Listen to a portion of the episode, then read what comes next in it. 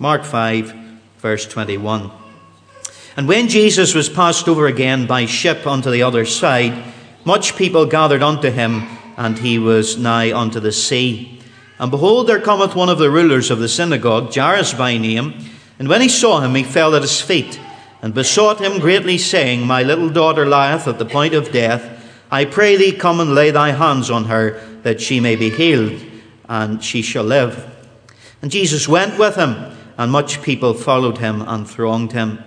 And a certain woman which had an issue of blood 12 years, and had suffered many things of many physicians, and had spent all that she had, and was nothing bettered, but rather grew worse, when she heard of Jesus, came in the press or the crowd behind him, and touched his garment.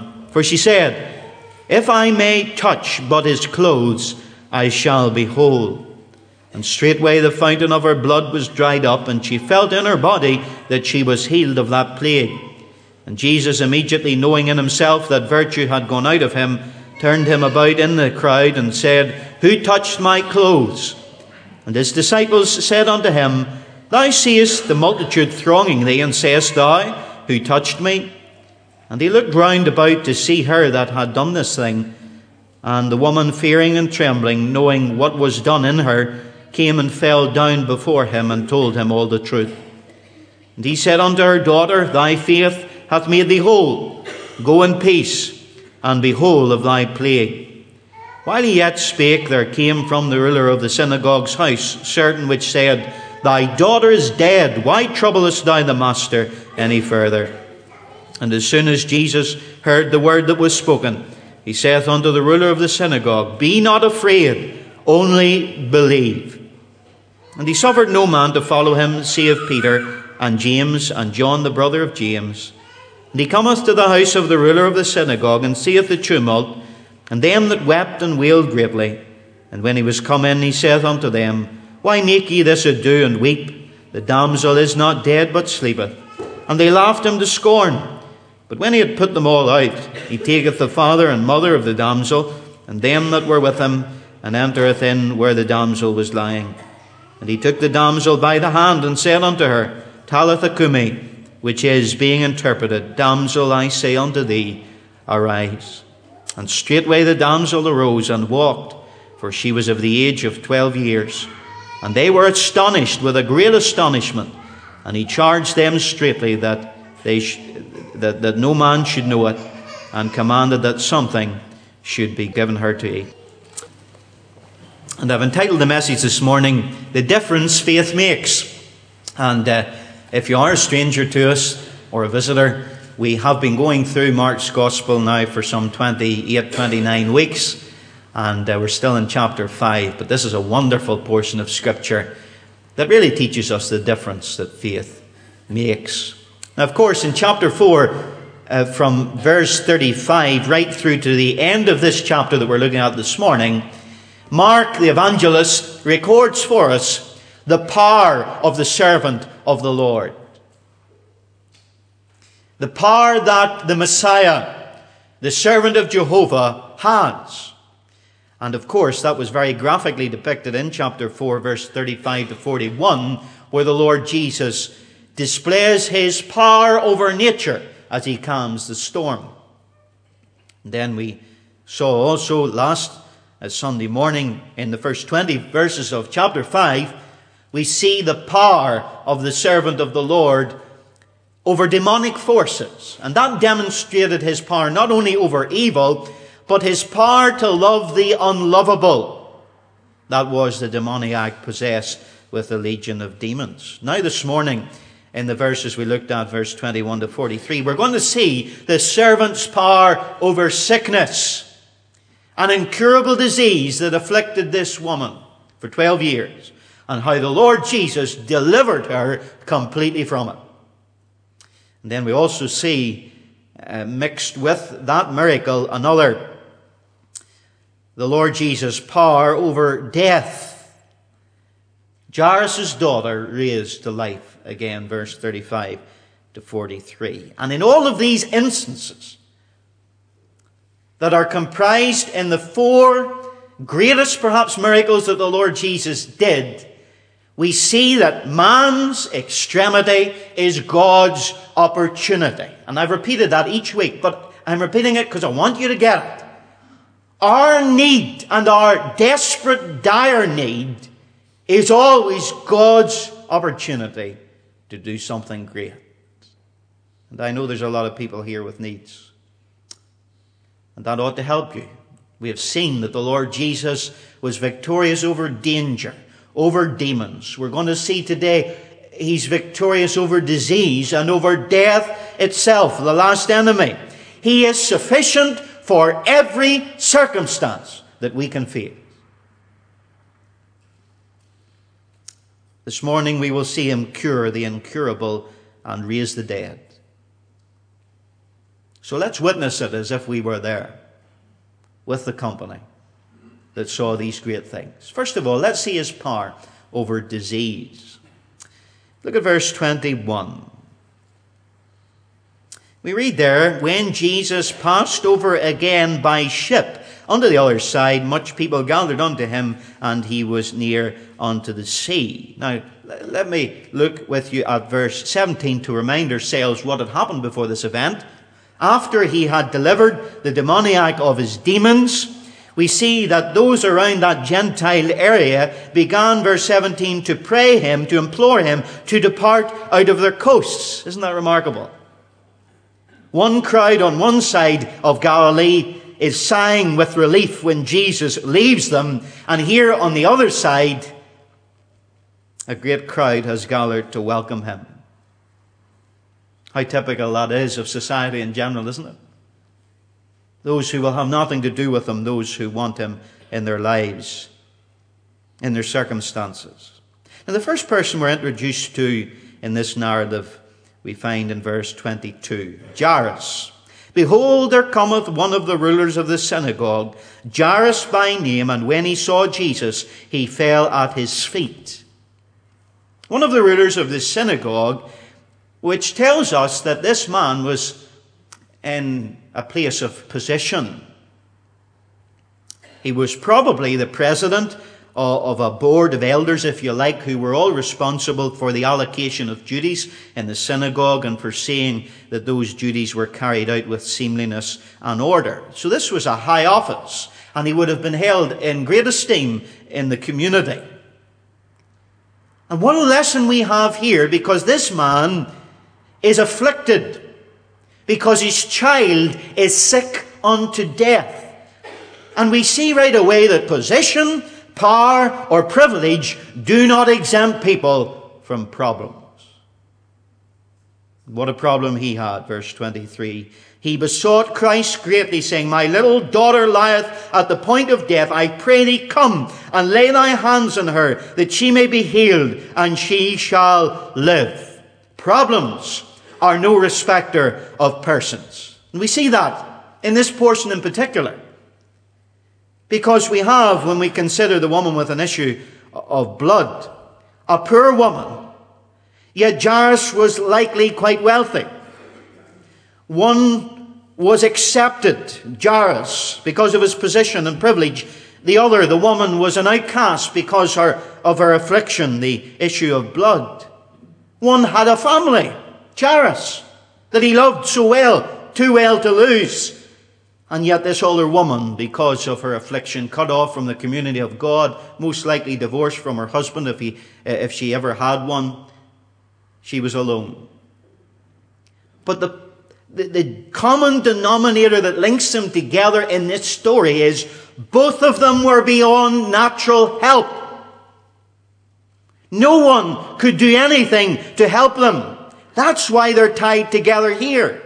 That's why one episode is enclosed in the story of the other. And that's the only time that this ever happens in the Bible.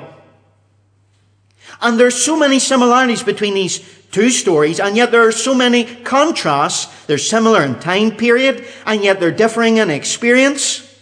The girl lived 12 years of happiness, which is similar to the 12 years of distress and pain and discomfort that this woman experienced in her continual suffering. 12 years, and yet such a difference in their circumstances. Is that not like life? We're all living through 2007, yet we'll all have very different experiences to look back on. We find here that the girl died after 12 years. And the woman who was effectively a living dead person for the same 12 years, she's healed. For 12 years, they lived such different lives, but now adversity is binding them together. They're unaware of it. And yet God's all-seeing eye and the Holy Spirit and the record of these events of Christ's miracles has linked them together because of their sufferings. We all have different experiences in this life, but there is something that will eventually link us all together: the suffering of this age. It will come to us all if it hasn't already done so. I note something. Something significant happened to this man Jairus when his only daughter fell ill. I suspect his prejudices were forgotten. Remember, Jesus of Nazareth was an outcast to the religious leaders of his day. But that prejudice had been forgotten all of a sudden. His pride seemed to have disappeared. He had forgot about his peers and even what public would think. And the Bible says he fell at Jesus' feet and begged earnestly, "Lay your hands on my daughter." Disease and death are the great levelers, aren't they? No respecter of persons. I think of that verse concerning Naaman in 2 Kings 5:1. Now Naaman, captain of the host of the king of Assyria, was a great man with his master and honourable, because by him the Lord had given deliverance unto Syria. He was also a mighty man in valour, but he was a leper. It affects us all. Brings us down to earth with a bump, suffering, sorrow. And it not only serves to put us in our place, but it serves to put Christ in his place. What I mean by that is Jairus fell at the feet of Jesus. Now we don't know. Jairus may have witnessed Christ's power in the synagogue, and in Mark's Gospel we find in the synagogue in chapter 1:21 the Lord Jesus cast an unclean spirit out of a man. We find in chapter 3:1-6 that the Lord Jesus healed a man with a withered hand in the synagogue. Now if Jairus didn't witness it firsthand, he certainly would have heard about it because of his official position. But isn't it amazing? And this is conjecture, but I believe it's on good grounds. This man probably moved from disdain and scorn of the Lord Jesus Christ and how he was operating to actually fall at his feet. Why? Because terror was touching the one thing, the one person that he thought had been out of bounds.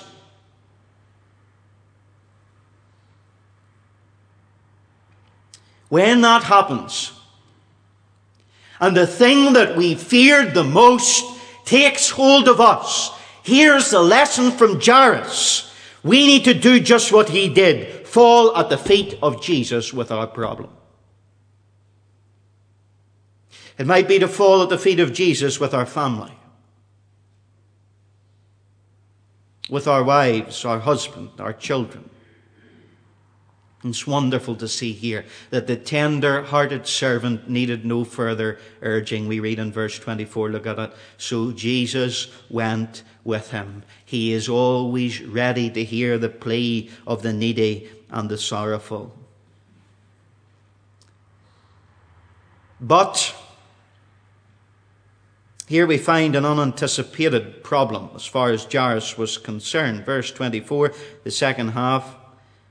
We see that much people followed and thronged the Lord Jesus, And then verse 25, and a certain woman which had an issue of blood 12 years, she touched the hem of the garment of the Lord Jesus. An unanticipated problem. Jairus had a big enough problem. I hope you would agree. His daughter's dying, his only daughter at that. And now an unanticipated problem arises. Have you ever had those? Think of the biggest problem you've ever gone through. Well, this was it for Jairus. And yet another problem raises its head that exacerbates the initial problem. And I can just imagine him saying within himself, if he didn't say out loud, this is all I need now.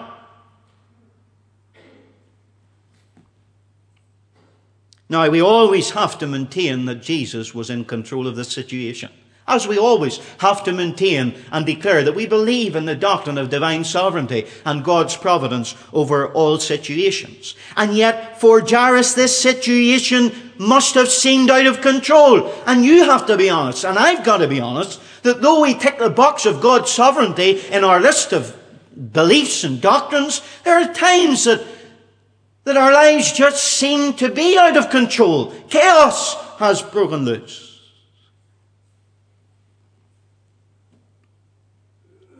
The Lord Jesus stopped on his way to heal Jairus' daughter. One commentator puts it well. I like this statement. It must have been excruciating for Jairus as he and Jesus were slowed down like an ambulance in heavy traffic, trying to get to the person in need, but not able to get there. For Jairus, this incident was an unnecessary interruption as far as he was concerned. His need was greater. This woman had suffered for 12 years. What would it matter if she waited another hour or two? His daughter was at the verge of death.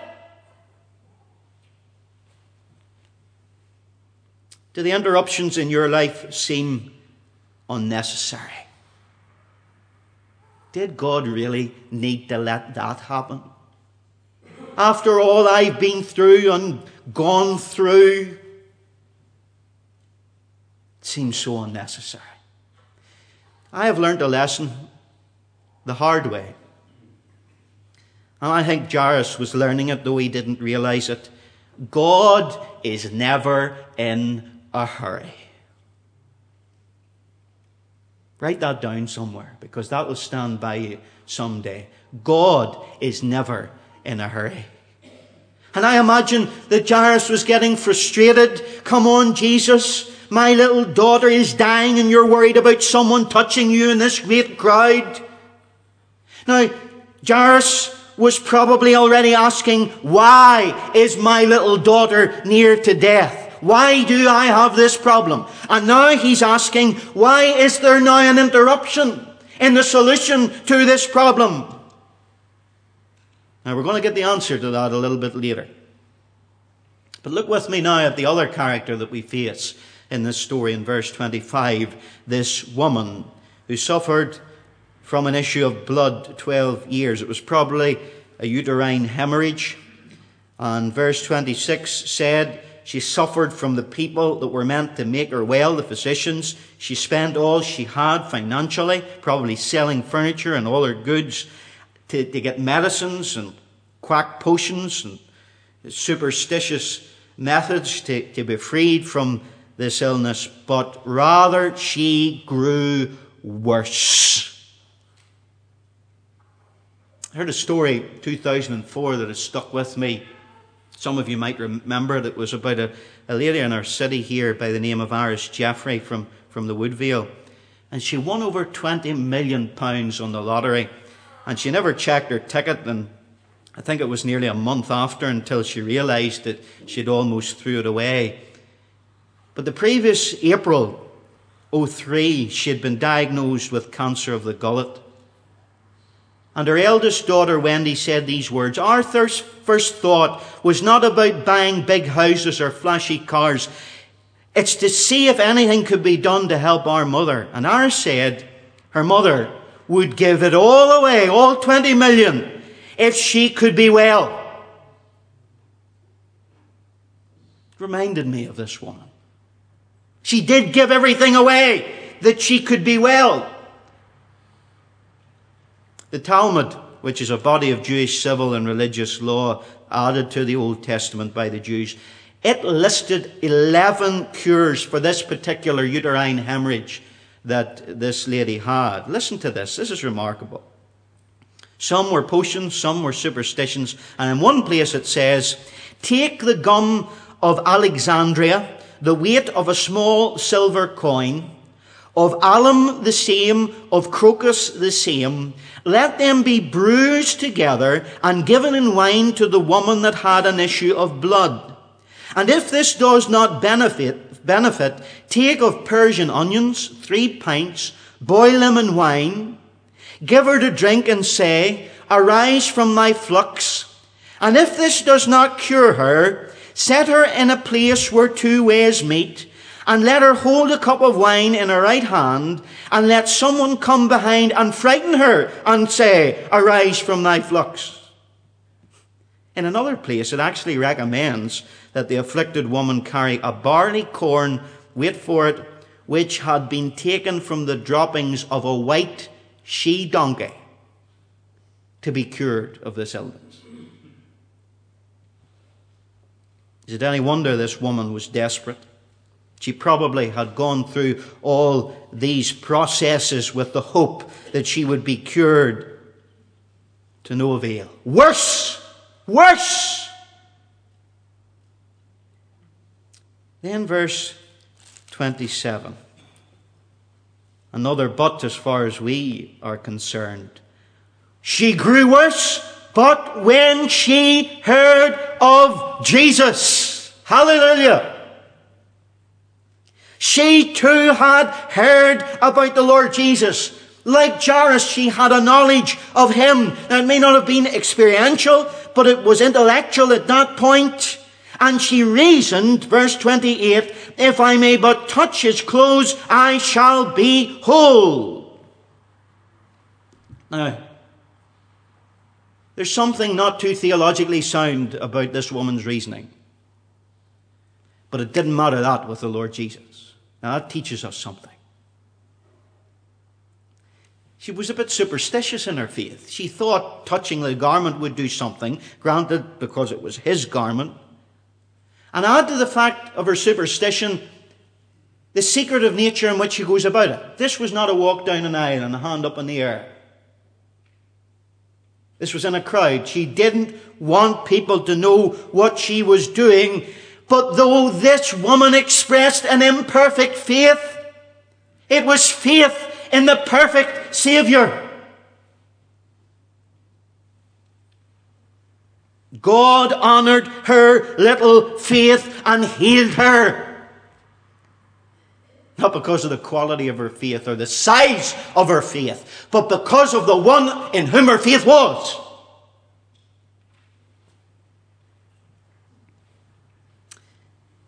And please note also, this was a proper healing. It says the fountain of her blood, verse 29, dried up. Now, a fountain is the source. That means the source of her problem was healed. Now, I meet someone else in this passage. We've seen Jairus and this woman. And now in verse 30, we encounter the Lord.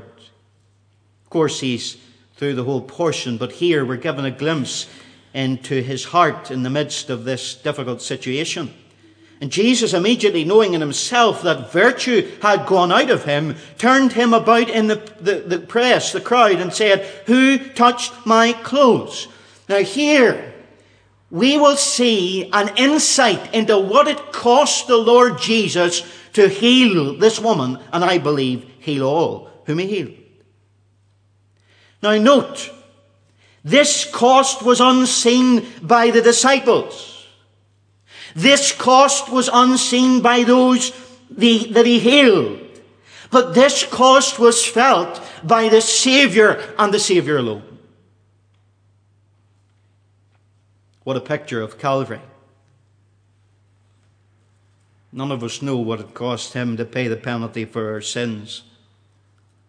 Incidentally, menstruation made a woman ceremonially unclean for the month, the time of the month. She had it, but this woman didn't have it at a part of the month or for a whole month. She had it for 12 months. She had it for 12 years. She was cut off from fellowship with God and with God's people.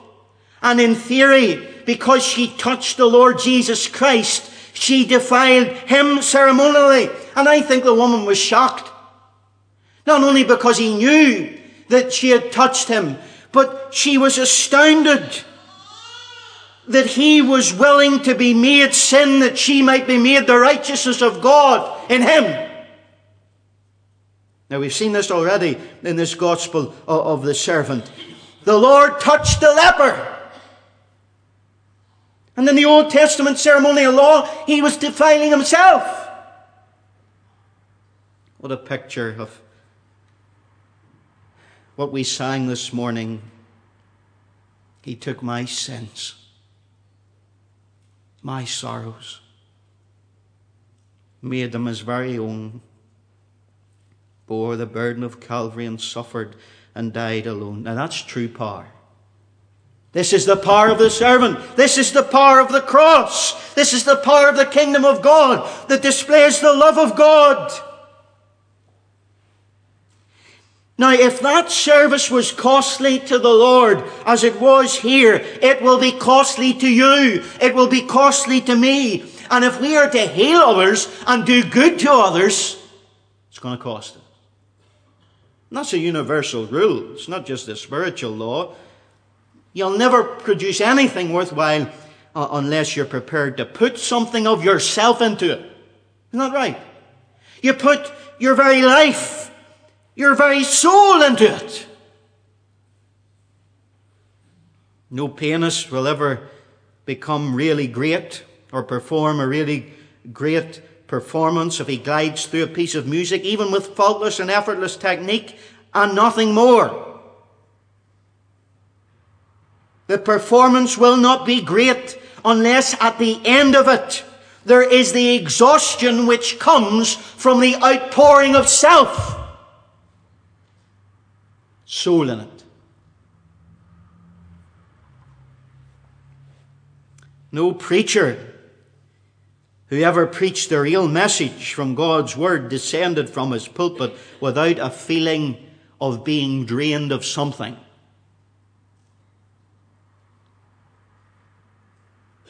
If we're ever going to help men and women and boys and girls, we need to appreciate that we are going to have to spend ourselves. It's going to cost us something. Now note, please, in verse 31, the disciples did not appreciate how much it cost the Lord to heal this woman. They said to him, there's a crowd round you, and you're asking, who touched you? And the healed woman didn't appreciate what it cost the Lord, that virtue went out of him. And other people will not appreciate what it cost you to heal others and to help others and to serve others. It's hard to carry that, and yet if you don't face it, you're going to do nothing for the Lord. Others will judge you by their own standards. But no one really knows other than Christ the virtue that goes out of you when you touch others' lives. He knows. And that should be enough. Now, we need to answer the question, why did the Lord Jesus call the woman out? She was healed. Was that enough? If she was the shy sort, could he not just let her go on her merry way? Well, it was for her benefit that he called her out, because there's a joy in confession. And you will never really grow in your faith unless you come out of the crowd and confess Jesus Christ as your Lord. But there's more than that in it. He wanted to establish a personal contact with this woman. And that's what Christian faith is all about. It's not just about heaven when you die. It's about discipleship now. A relationship day by day. You knowing him and he knowing you. But I think the sole reason, not the sole reason, but the primary reason here for calling this woman out, it was for the benefit of Jairus and the Lord's disciples. Remember our initial question. Jairus is asking, why is my daughter near to death? Then he asks, when this woman comes on the scene, why this interruption in the midst of my greatest problem? And part of the answer is found in the response to this woman that Jesus gives. If you look at verse 34, please. Verse 34. Daughter, thy faith.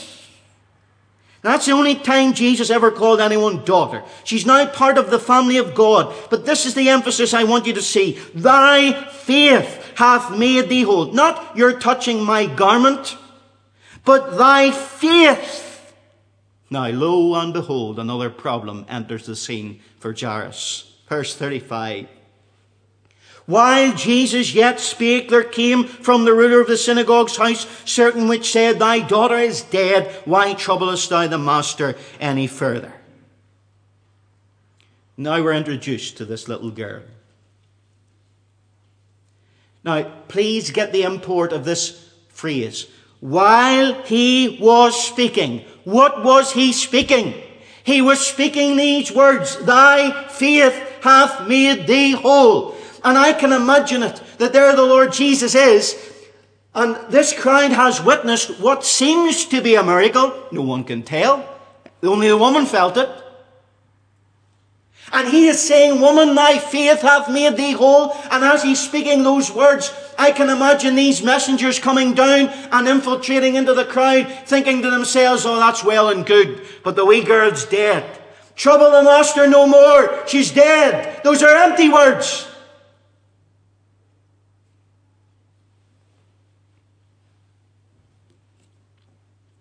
Why do I have this problem, Jairus? Why is there an interruption in the solution to my problem, Jairus? Why is there this conclusion to my problem? When I came to the feet of Jesus, I lowered myself from my position, I humbled myself, and I brought all. Why this now? One answer, a one-word answer, faith. Faith. You see, at first, Jairus came probably with a wishful belief that this man could do something for his predicament. But his faith would have been elevated by this experience with the woman with an issue of blood and with the exchange that the Lord gave with the woman about her faith making her whole. And now what the Lord is doing to Jairus is, don't just believe me with a wishful belief about a healing, but believe me for a resurrection. Have you got it? The trying of our faith works patience. And the reason why we have these problems at times and the interruption to the solution of our problems and adverse conclusions as far as we are concerned in our human reasoning is that our faith would be strengthened. Now, here's where we need discernment. Does Jairus listen to the voice that tells him, give up? Trouble the master no more. She's dead. Full stop. End of the story, nothing can be done. Or does he listen and grab hold to the words that he spoke to the woman? Thy faith. And then words that he speaks to him, verse 36, in his situation. Look at the end of it. When Jairus heard the word that was spoken, Jesus said to the ruler of the synagogue, be not afraid, only believe. I'm not running around here telling you to go to everybody that's sick and just believe that they'll be healed and they'll be healed. No, no. The Master must speak the word to you. There's very few people today whom the Master is speaking to. The Master must give you the word. He gave this man the word. Fear not. Believe only. Does he listen to his word or the word that says she's dead, nothing more can be done? Now the thing, notice please, that carried Jairus through all this experience were the words of the Lord. They made the difference. Look at verse 36. The word of faith that was spoken. Be not afraid, only believe. There's verse 39, which is a word of hope. Why make you this ado about nothing and weep? The damsel is not dead, but sleeps. A word of hope. And then in verse 41, a word of love. He speaks to the little girl, Talitha cumi, which is being interpreted, damsel, I say, arise. Now when Christ speaks into your life, do you give up or do you believe? And that will make such a difference to you. Can I say that common sense is found in this passage of Scripture? Verse 35, you find it. These people, she's dead. Why bother him anymore? Now that's common sense. Makes sense, doesn't it? She's dead. Why bother him anymore? We find common sense in the disciples in verse 31. What are you saying? Who touched me for? Everybody's rubbing up against you in a crowd. That's common sense.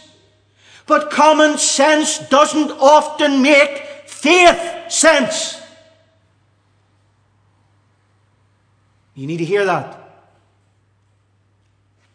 If you're ruled by common sense and common sense alone, you're in trouble as far as the spiritual life is concerned. Verse 39, he told them, she's sleeping, and they laughed in his face, and that's often the reaction when we speak with words of faith and not common sense. People laugh at you. I will say. It's often the reaction when we stand at an open grave and talk about resurrection and hell and heaven, tears turn to scorn.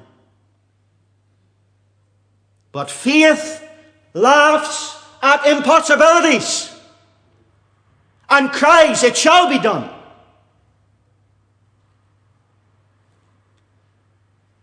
And you know what the Lord Jesus did in verse 40? He put out the unbelief. Those that laughed at him, those that scorned him, he put them out. And that's what I need to do. That's what you need to do. Put out unbelief in our hearts and believe God's word when he speaks to us. We've seen him victorious over disease, and in verse 41 we see him victorious over death. We read that he took the child by the hand. Now please note, Jairus' prayer of weak faith is just answered. Look back with me at verse 23. He besought Christ greatly, saying, my little daughter lieth at the point of death. I pray thee, come and lay thy hands on her, that she may be healed, and she shall live. And his prayer of faith was answered in detail. God is the God of detail. He took the child by the hand. And that is one of the outstanding features of the servant's ministry. He used his hands to touch people when he healed them. In this very gospel, he took Peter's wife's mother by the hand and raised her up. He took another by the hand in chapter 1, touching the leper. He tenderly takes the little children. Later on in this gospel, we'll see in chapter 9 and chapter 10, he takes them up in his arms and blesses them, laying his hands upon them. This is the hand that was going to be nail-pierced. This is the hand of infinite tenderness, and it's still the hand of sympathy today. And isn't it wonderful to know, as John says, believers in him are in his hand and nothing can take them out. Nothing. And in Aramaic, the tongue the Lord Jesus spoke, not the language the New Testament is written in. He said, Talitha cumi. Now this brought a tear to my eye. That literally means, little lamb, arise. little lamb, arise. And I think Mark kept it in the Aramaic because there was something incommunicable in that statement. Well, it was the tone, I don't know. But there was something in it that spoke of the tenderness of the Lord Jesus. Can you hear those words? Fall on the girl's cold, dull ears. Can you see her eyes flutter and open wide? And the first thing she saw was the face of Jesus. Then she looks around and sees Mum and Dad and three stunned apostles that Jesus took into the room, Peter, James and John. Do you know what that is? The servant's power over death. And you know something? Whether the Saviour comes or calls, it is a foreshadowing of what we all are going to go through. We're going to hear our name. We're going to open our eyes. We're going to see his face. And we're going to be with our family. The family of God. It's wonderful. This child had just died. This is the first person we read of that Jesus rose from the dead. You know who the second was? Not a child, but a young man, the widow of Naaman's son. And he was being buried at that moment in Luke 7. And the next one was John 11, Lazarus, who was an older man, and he had been in the grave 4 days. And each one, the newly dead, the funeral cortege, the dead for 4 days were all raised by the power of God. And when the Lord comes, it's going to be the same. Those that have just died. Imagine it. You've been sitting beside someone, holding their hand, as the breath is gone from them. What will it be like for those in that moment when the breath comes back again?